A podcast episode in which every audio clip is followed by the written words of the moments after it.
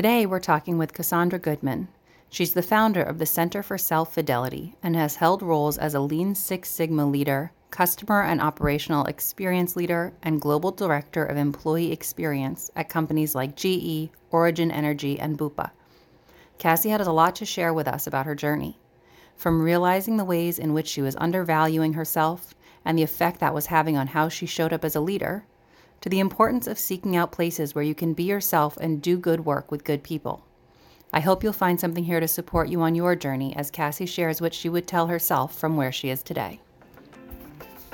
Welcome to I'd Tell Myself, where we dive into the individual journeys people have taken to professional success and share some of the lessons that they've learned along the way. I'm your host, Danielle Frankel. I've long believed that there are many ways to learn the important lessons in life. And while some lessons are only gained through personal experience, others can be learned less painfully from those ahead of us on their own journey. I hope you'll find something here to support you as we ask these individuals what they tell themselves from where they now sit. Welcome, and thanks for joining us.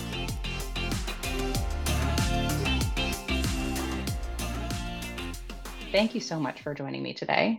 As always, we're going to start with a few fast facts. So, would you tell us your name and what you do and a little bit about yourself? Please? So, my name's Cassandra Goodman. I live in Melbourne, in Australia. I'm the founder of the Centre for Self Fidelity, uh, a term I coined, uh, a, a, term that refers to the practice of honoring who we really are at our core. And as part of my work, I do coaching, I do consulting, um, leadership training programs. I have a really broad portfolio of work that keeps evolving. And you've had a really interesting journey. I mean, you know, no spoiler alerts because we're about to dive into it, but you had a really interesting journey to get to where you are, starting with work as a, a Six Sigma black belt, which is a pretty rigid and organized sort of way of looking at business, right? So I'm very curious to unpack a little bit about how you got from that end of the business world to the self fidelity space. Yes. Uh, I could never have predicted where I've ended up, that is for sure. So I spent eight years with General Electric, uh, both here in Australia and in Europe. Uh, and in that time, GE was very big on Six Sigma and later what was called Lean Six Sigma, which was an expansion of the toolkit. And Six Sigma and Lean Six Sigma was all about kind of illuminating what we call this invisible transfer function between the inputs and outputs of a process.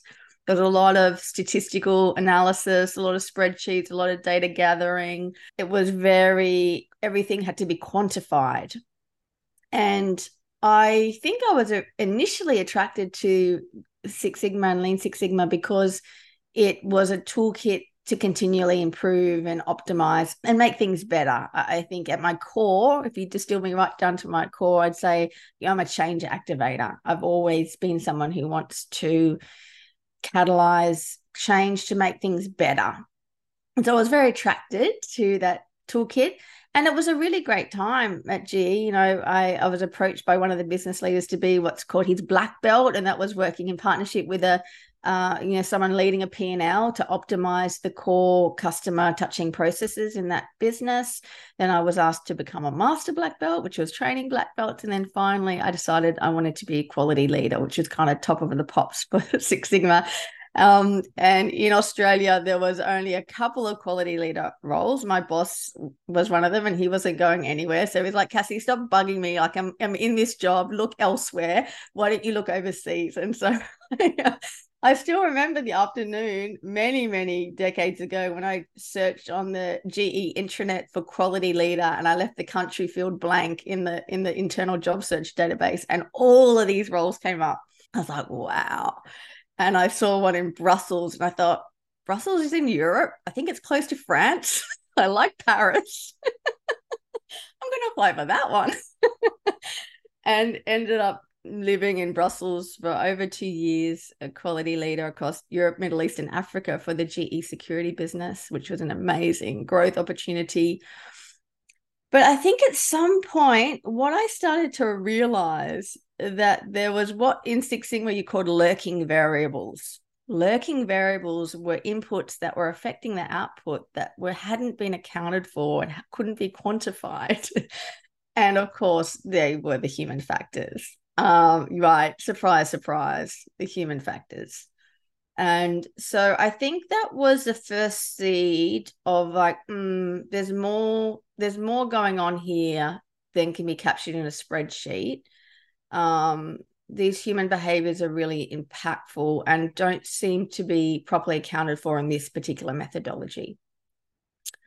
Um, I left GE and then my career took me into custom experience design. So at that time, human centered design was coming onto the scene. I was like, okay, this is the next bright, shiny thing.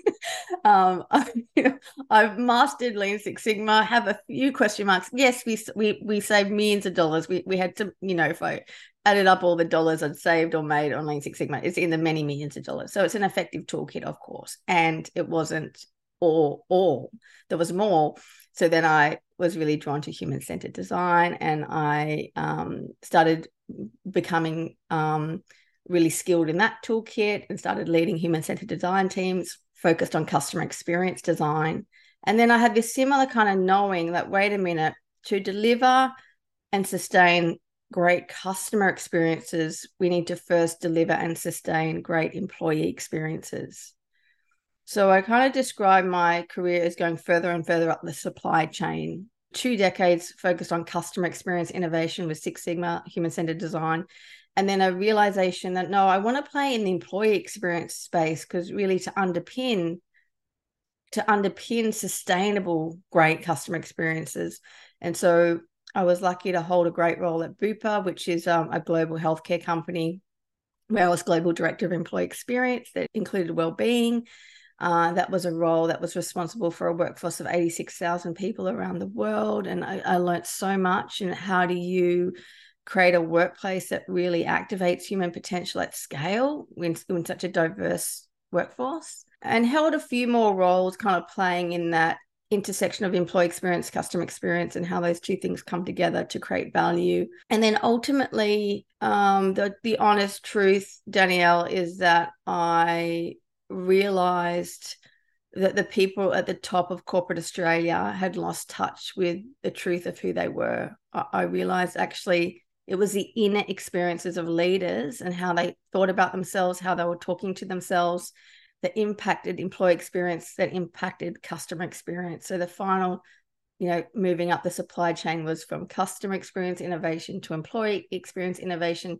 to today, really focusing on innovating the inner experiences leaders have at work, as I believe the core catalyst for that whole chain of value that can be created or destroyed. And so I left corporate Australia. I've been running my own business for five years. I've written a couple of books and continue to kind of play my part in helping leaders re- reconnect to the truth of who they are at, our core. We are caring, compassionate, connected, creative, playful beings.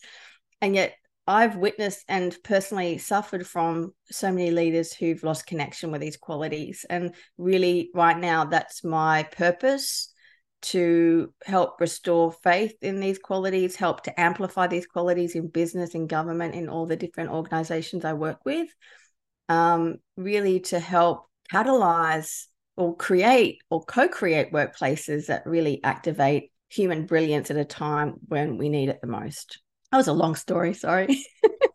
no, that's great. It's so interesting. And it almost sounds like you've had three careers, right? And I can absolutely see how they sort of um, flowed from one to the next. And I, I see what you mean about sort of going upstream as you moved along in your career, right? But you had a whole career as a you know, a Six Sigma black belt and in the various positions around there, and a whole career in the design space. And I'm curious about the shift that you made from the design space to the employee space. And, you know, it's sort of, it's one of those moments where if you were looking at a bunch of resumes to say, okay, who should our global head of employee engagement be, right?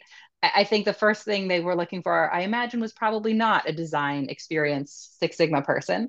Um, so, how did you make that shift? How did you make the case that they should make you that person? Yeah, good question. So, I remember the day at Bupa when I saw that role posted. So, it was this beautiful, magical moment in time that happens sometimes in corporates where the right brains and thinking just came together. And so, at that time, there was a global CEO by the name of Stuart Fletcher.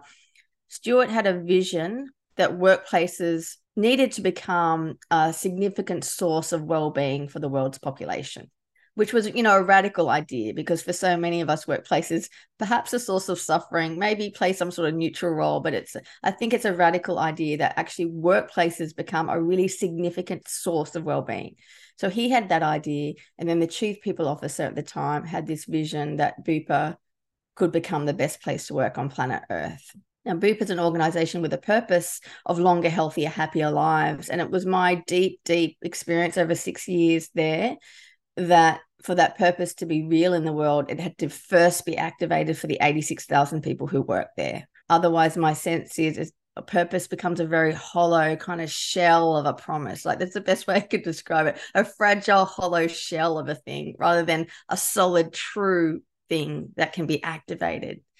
Uh, and so the role was really about the accountability, a key accountability was to move the dial on a key metric we, we ended up creating. The key metric being employees saying, I am happier and healthier because I work at Bupa. So that was my dream job, really. At that point, reading that job description was like full body goosebumps. Like, this is it. This is where I've been heading all of these decades. And the interview process was pretty grueling. You know, I remember being in here in Melbourne in the Bupa boardroom at 6 a.m. dancing to that song Happy. Is it Will Ferrell? Like dancing around the boardroom to Happy, trying to wake myself up for a 6 a.m. panel interview with all of these executives in London. Some of whom, you know, were on the board of the World Health Organization, like these super impressive people. And I don't know what happened. You know, I I I really brought my A game. I really thought deeply. I really thought about why actually to solve that problem, traditional HR thinking was not necessarily what was going to get us there, that we needed fresh thinking, we needed human centered design skills. And maybe it was just my pure passion and energy, but um it was a long and grueling interview process and and somewhere between the last interview and the phone call i'd convinced myself that i definitely wasn't going to get the role. And so when the chief people officer finally called me late one night and i went into my spiel like you know i really appreciate the opportunity you know it's been such a good learning curve. She's like cassie stop talking. You've got the job. I was like what? And and she said i'll never forget she said cassie you are the unicorn i was searching for which is one of the most special things anyone I think has ever said to me. And it felt so wonderful to for that chief people officer to recognize that we needed something different.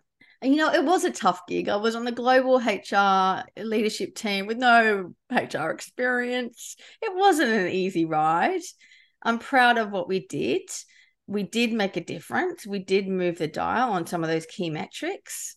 And then you know the the tides changed and the ceo was asked to leave the chief people officer retired and and i at that point after having had a pretty grueling time traveling back and forth to london with a baby and a toddler said um, how about we make my role redundant and i'll go on my way and pass the baton on and that's what i did. Wow. Yeah.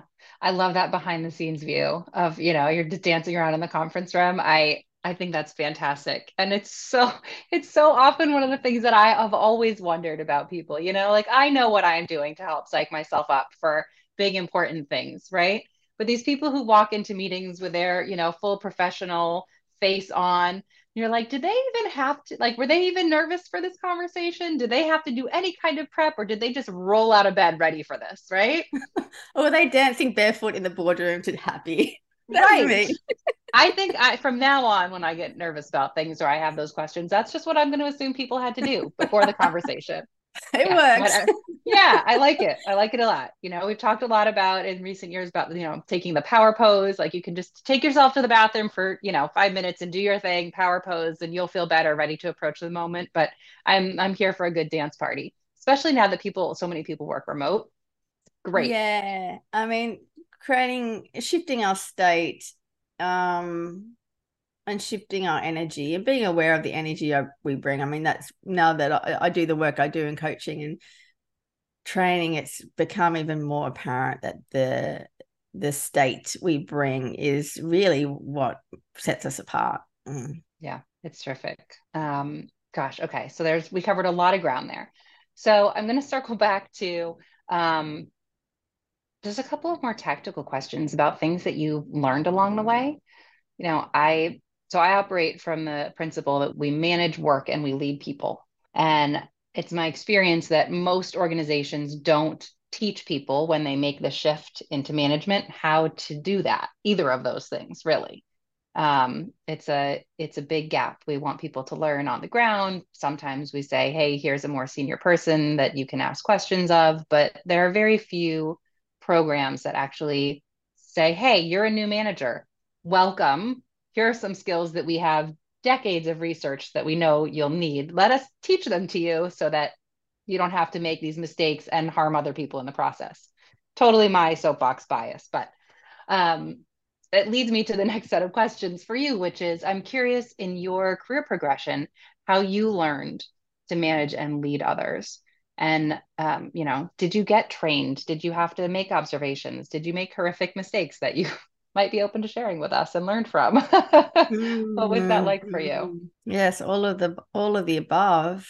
I think I was fortunate, particularly in the eight years at GE. You know, GE invests heavily in leadership development, so I, I think I was really spoilt.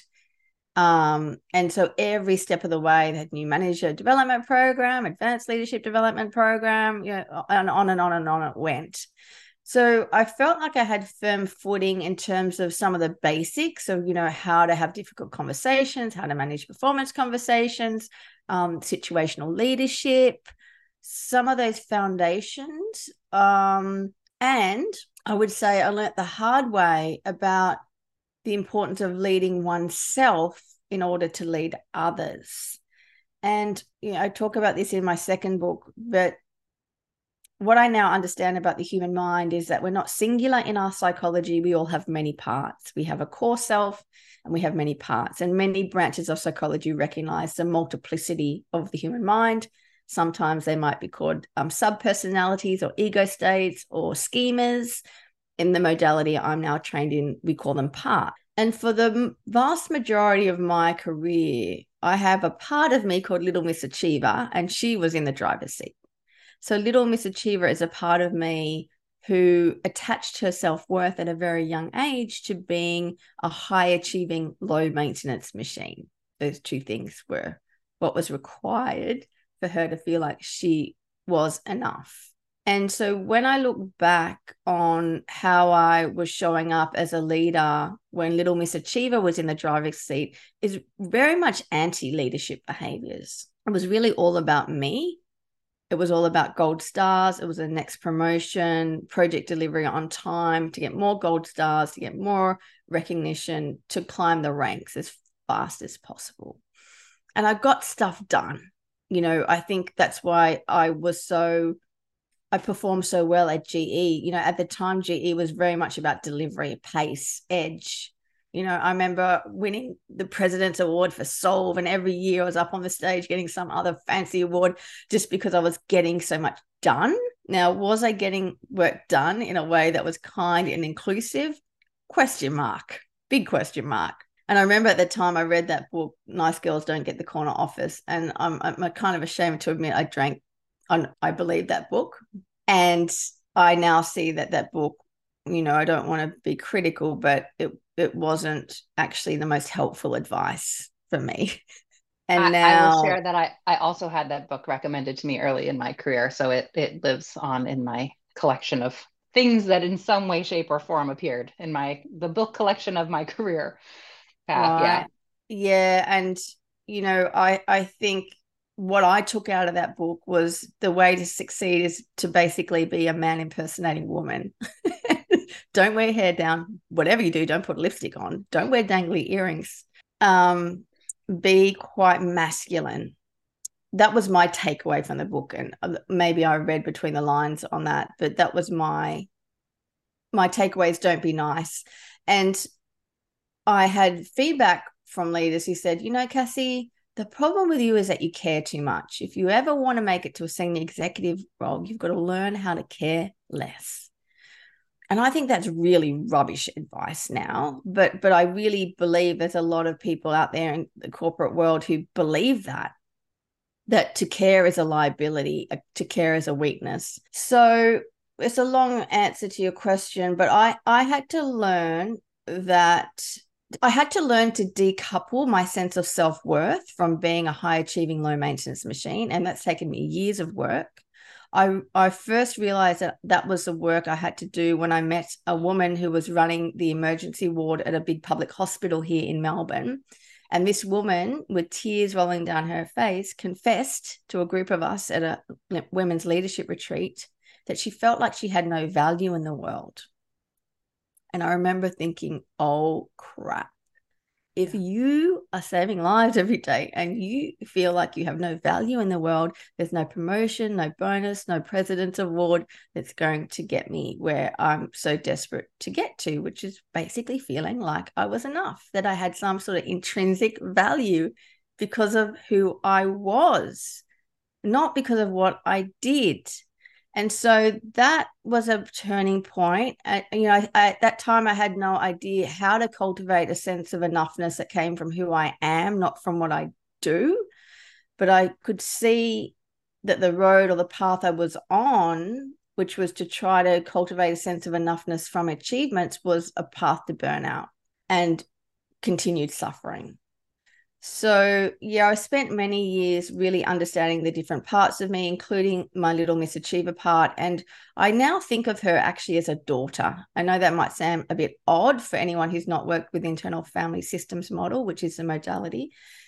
But I've got two sons, and I would say, you know, to certain selected people, including you and your podcast listeners, that um, I also have many little girls inside of me that, and it's my job to lead them, to take care of them in order for me to really embody my most positively powerful qualities of connectedness, of compassion, of curiosity, of playfulness. And so, you know, I have many practices, self leadership practices that underpin my uh, my work today that I commit to regularly in order to show up with an open heart and to remember that it's more about it's there's so much more than collecting gold stars. Like I pin all these gold stars on Little Miss Achiever every day on the way on the way home. I'm like, I see you, sweetheart. You worked hard today. Here's a gold star for this. Here's a gold star for that. You're a rock star. I know you worked hard. I know that was hard. And I'll have this little chat with her. But and that but that'll be that'll be the gold star thing rather than before those practices, I would be hijacked by Little Miss Achiever and be yearning for this recognition and achievement. And that was driving uh, anti leadership behaviors in me. That's amazing. So it sounds like, you know, where we started a few minutes ago around the the core belief that it comes from that what is necessary for these work environments to be positive and meaningful places that people go to on a regular basis is that the people in leadership positions first do their own work around you know why are they here and what are they up to and and seeing themselves in a healthy way and coming further upstream even another step if you're the coach that helps with that right? That actually had to start with you having compassion for the pieces of yourself that you could find. Yeah absolutely. I think in most workplaces the biggest hazards to mental health and safety are the leaders.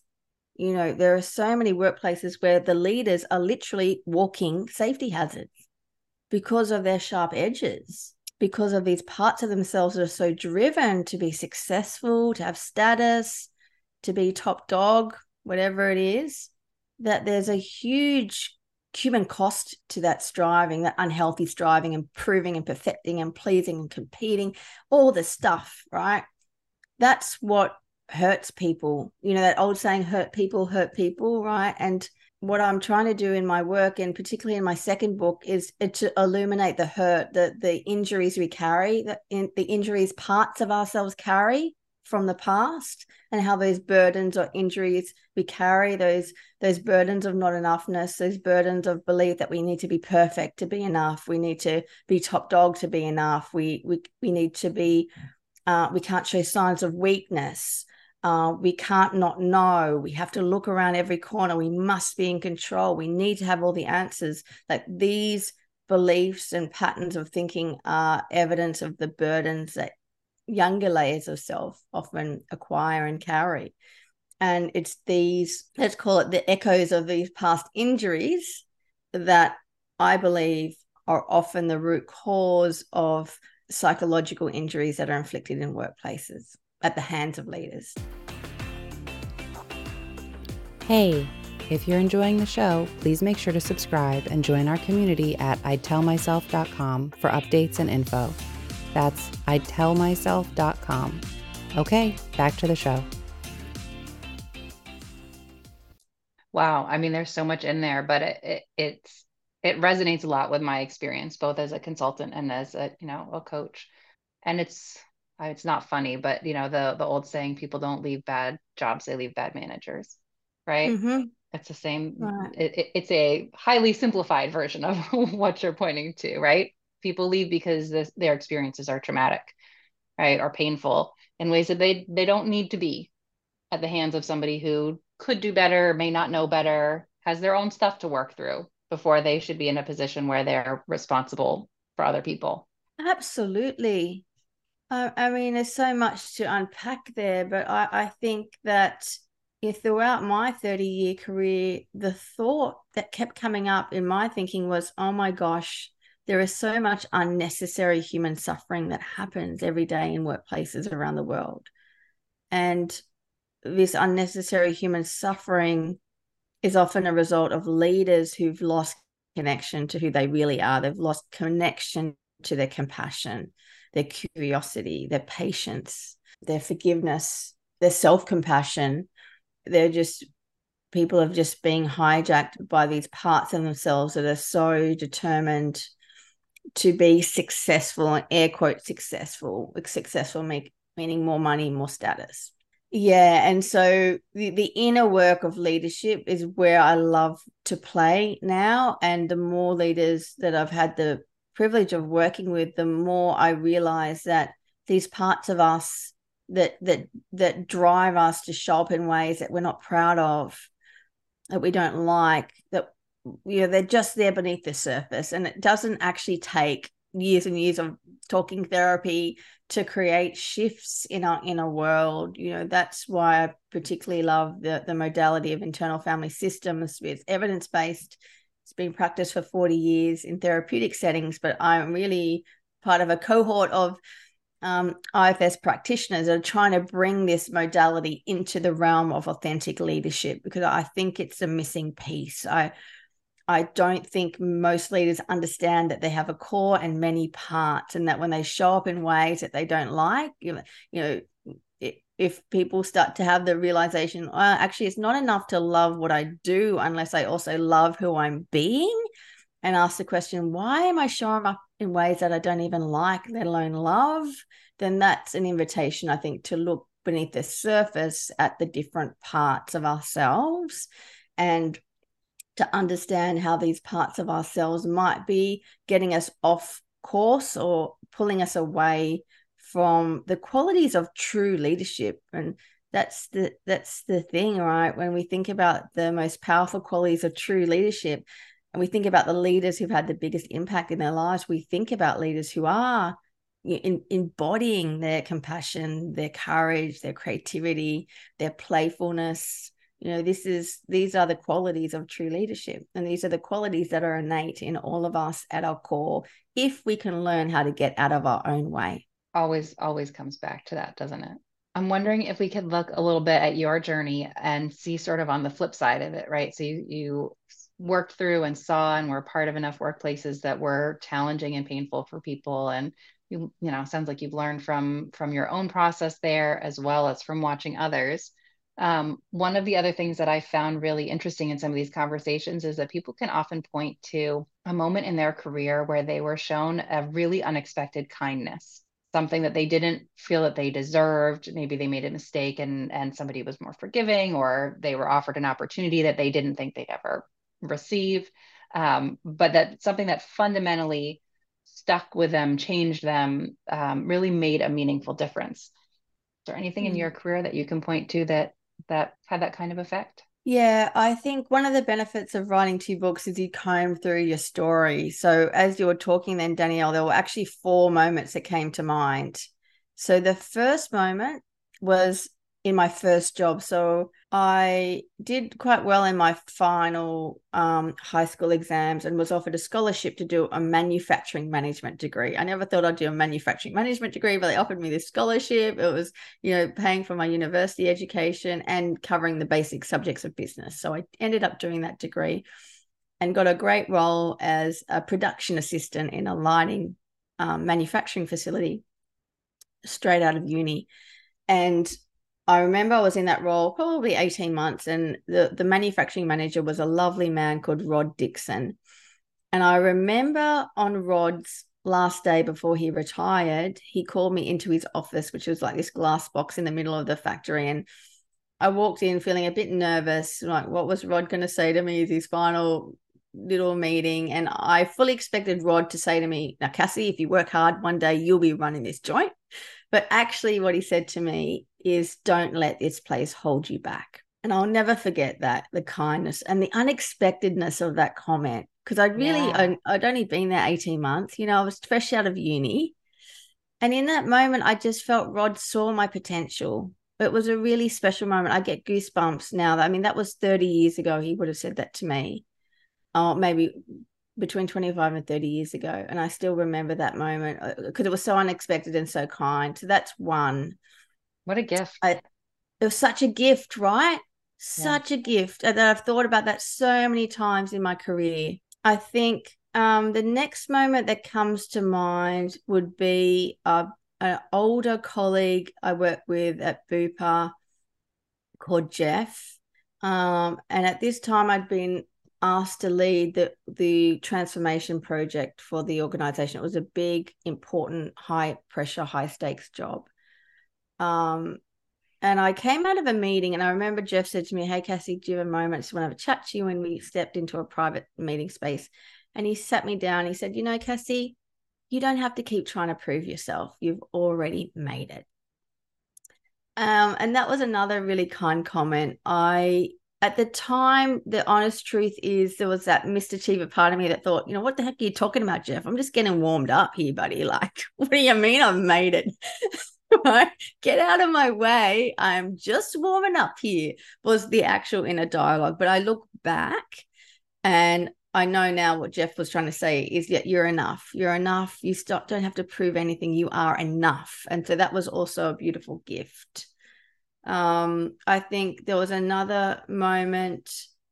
There's two more. One, one when actually I was living overseas. Um, in Europe and I was this high flying corporate executive by day. But the truth of my personal life was actually living with domestic violence. It was a really difficult time. The violence was escalating, and I was really afraid because I was on the other side of the world. Um, I had this high powered job, and at home I wasn't safe. And I remember finally confiding to a colleague who ended up becoming a really good friend. And I remember Andrea um, saying to me, Cassie, you are a diamond. That, that's a moment I'll never forget because just those few words, you are a diamond, gave me the courage to leave that relationship and find safety. And then finally, I think the other comment that comes to mind is that time at Bupa at the end there, where I was in that global role. I, I, was going back and forth to London. I was getting tired. I was making a difference, but it's coming at a cost. And I was thinking about whether I angle for this redundancy or not. And a beautiful colleague who was a peer on the global exec team, Naomi, said to me, Cassie, you've outgrown Bupa. And that was also a kind comment that again gave me the courage to spread my wings and go on. So there are four moments that I'll treasure. And, you know, these are moments of human connection, right? When we put down the masks and we're just there, we just see each other and we speak the truth. Um, we open our hearts to each other. Um, yeah, they are the moments that that will stay with me for a long time.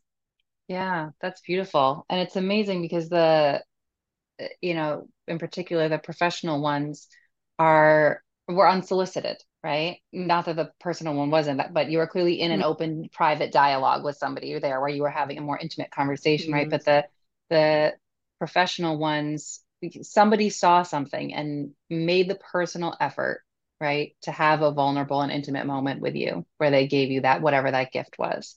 And I think so often, even when we see things about people, we don't, we don't say the thing that we see to say. And in part, I think it sometimes it feels like it's because it's an effort, but I also think that in part it is because it makes us vulnerable to offer the gift. And so often people don't even offer the gift when they see the opportunity to do it. So it's it's amazing that so mm. many people have offered you those gifts. It's lovely. Yeah, I'm very, very fortunate. And you know, at the moment, I'm just about to become accredited in the thinking environment, which is a work of Nancy Kline. And Nancy, what what she's discovered, what needs to be there for us to think well is appreciation. And in her research, she says that actually most workplaces we receive 10 times the amount of criticism than we do appreciation and in her view that needs to be flipped that we need to experience 10 times the amount of appreciation we do criticism in order for us to really activate our brilliance to do our best thinking for our brains to be in a toward state that's open and creative rather than an away from state where we're closed and guarded um, so I do really believe this power of seeing what is good and naming it in other people. We can't underestimate the the power that has not just at an individual level, but I think at a collective level in terms of our ability to to think afresh and navigate the really complex, wicked problems that we're facing. Yeah, yeah, it would make a huge difference. I also was given a really interesting piece of advice early in my career. I had a client that I worked with who it was a te- it was a very tense project for everybody. The timelines were delayed and there were difficulties all around. And we sort of reached the end of the project and um, we had done good work, but we weren't on the friendliest terms, right, as individuals. Before the project was over, you know, he was more experienced in his career and and we sat down and we had a conversation and he offered me some really candid feedback about what worked and what didn't work and I was talking to my my mentor, and my boss at that point, and she said, you know, that's a gift, right? When somebody gives you real candid feedback, right? It's not a criticism. It's not a you should have done this better, right? There was no value for him in sharing with me what would have made a difference moving forward because we were done working together. Um, but he, it was a really lovely conversation. We talked about what worked, we talked about what didn't work, and um, even the way in which that information is offered, right? the tone makes such a difference in opening up possibility and being working with people that you're committed to to creating change with as opposed to it just being a way to shut down you know criticism is just a way to shut things down right and to shut us down you know when we're afraid we we do shut down yeah and i've had criticism given to me in in a way that that I did shut down that I was very upset. You know, I talk about this in my first book that I remember once I had a performance review conversation with a boss, and her opening line in the performance review was, Cassie, if this was 1980, I would be telling you to put on shoulder pads and red lip, red lipstick. You are so small, you lack any sort of gravitas. Oh. And that really hurt. You know, I cried all the way home from that performance review, and I the rest of the conversation is a blur actually. And there was a there was a diamond inside that pretty crap wrapping, layers and layers of crappy wrapping. it took me a while to unwrap all the layers to get to the diamond. I imagine. Right. And she she was right. I was small in that I I wasn't I was more fearful of making a mistake than I that I felt empowered. I was playing it safe. There were her feedback was true. I hadn't stepped into my power in that role, but the way she delivered it was really harsh and really hurt so yeah, I, I think it's also in the delivery, as you say. Yeah. Wow. So you've had this amazing journey um, and you've shared some really interesting and important lessons i think i always ask before we wrap up these conversations you know if you could go back and tell yourself anything from where you are now having gone through each of these sort of mini careers that all tie together um, what would you tell yourself what advice would you give firstly i would want to tell my younger former self that you are enough. You're enough because of who you are, the unique energy that you bring to your work. and to the world, that's enough. That you don't have to do or have you know, accolades and gold stars, that you're enough. I think that's the first thing. And I, I think the other thing I would say is, you know, the older you get, the more you're going to realize that at the end of the day, it's about doing good work with good people. And the more you can just focus on that, on doing good work that matters with good people around you, people you know, like, and trust, and that, well, maybe not even like, but know and trust, ideally like, would be the other bit of advice. And and I think the third bit of advice would be what I wrote in my university graduation book was love what you do and you'll never work a day in your life. And I will gently probably suggest that that's not enough. Loving what you do is not enough unless you also love who you're being while you do it. So seek out workplaces where you can be yourself because that's when you're going to be at your best. They're probably the three bits of advice I would give. That's great. And I, yes, I can agree more. Seek out workplaces where you can be yourself. That's fantastic. Um, thank you. You mentioned that you have some books. Would you yes. care to tell us a little bit about them? And we'll put the links in the, the show notes. Yeah, thanks, Danielle. So, my first book, Self Fidelity, uh, was written really as tr- try to codify and share this practice of restoring faith in who we are at our core. So, that's a slightly longer book that really goes into the different components of my understanding of this practice of self fidelity, which is waking up to the dialogue in our heads, waking up to the different parts of ourselves, letting be the qualities of our true nature, letting go of what holds us back, and letting in what we need to nourish us. That's the four elements of self fidelity. And my second book, Being True, is a guide for leaders who want to explore the inner worlds more deeply. It's really a guide of five principles and five practices to better understand who we are at our core and start to lead all the different parts of ourselves. Being True is available on Audible and other audiobook platforms. And both of them should be available on Amazon, but I'll send you a link that they can also be ordered directly from me.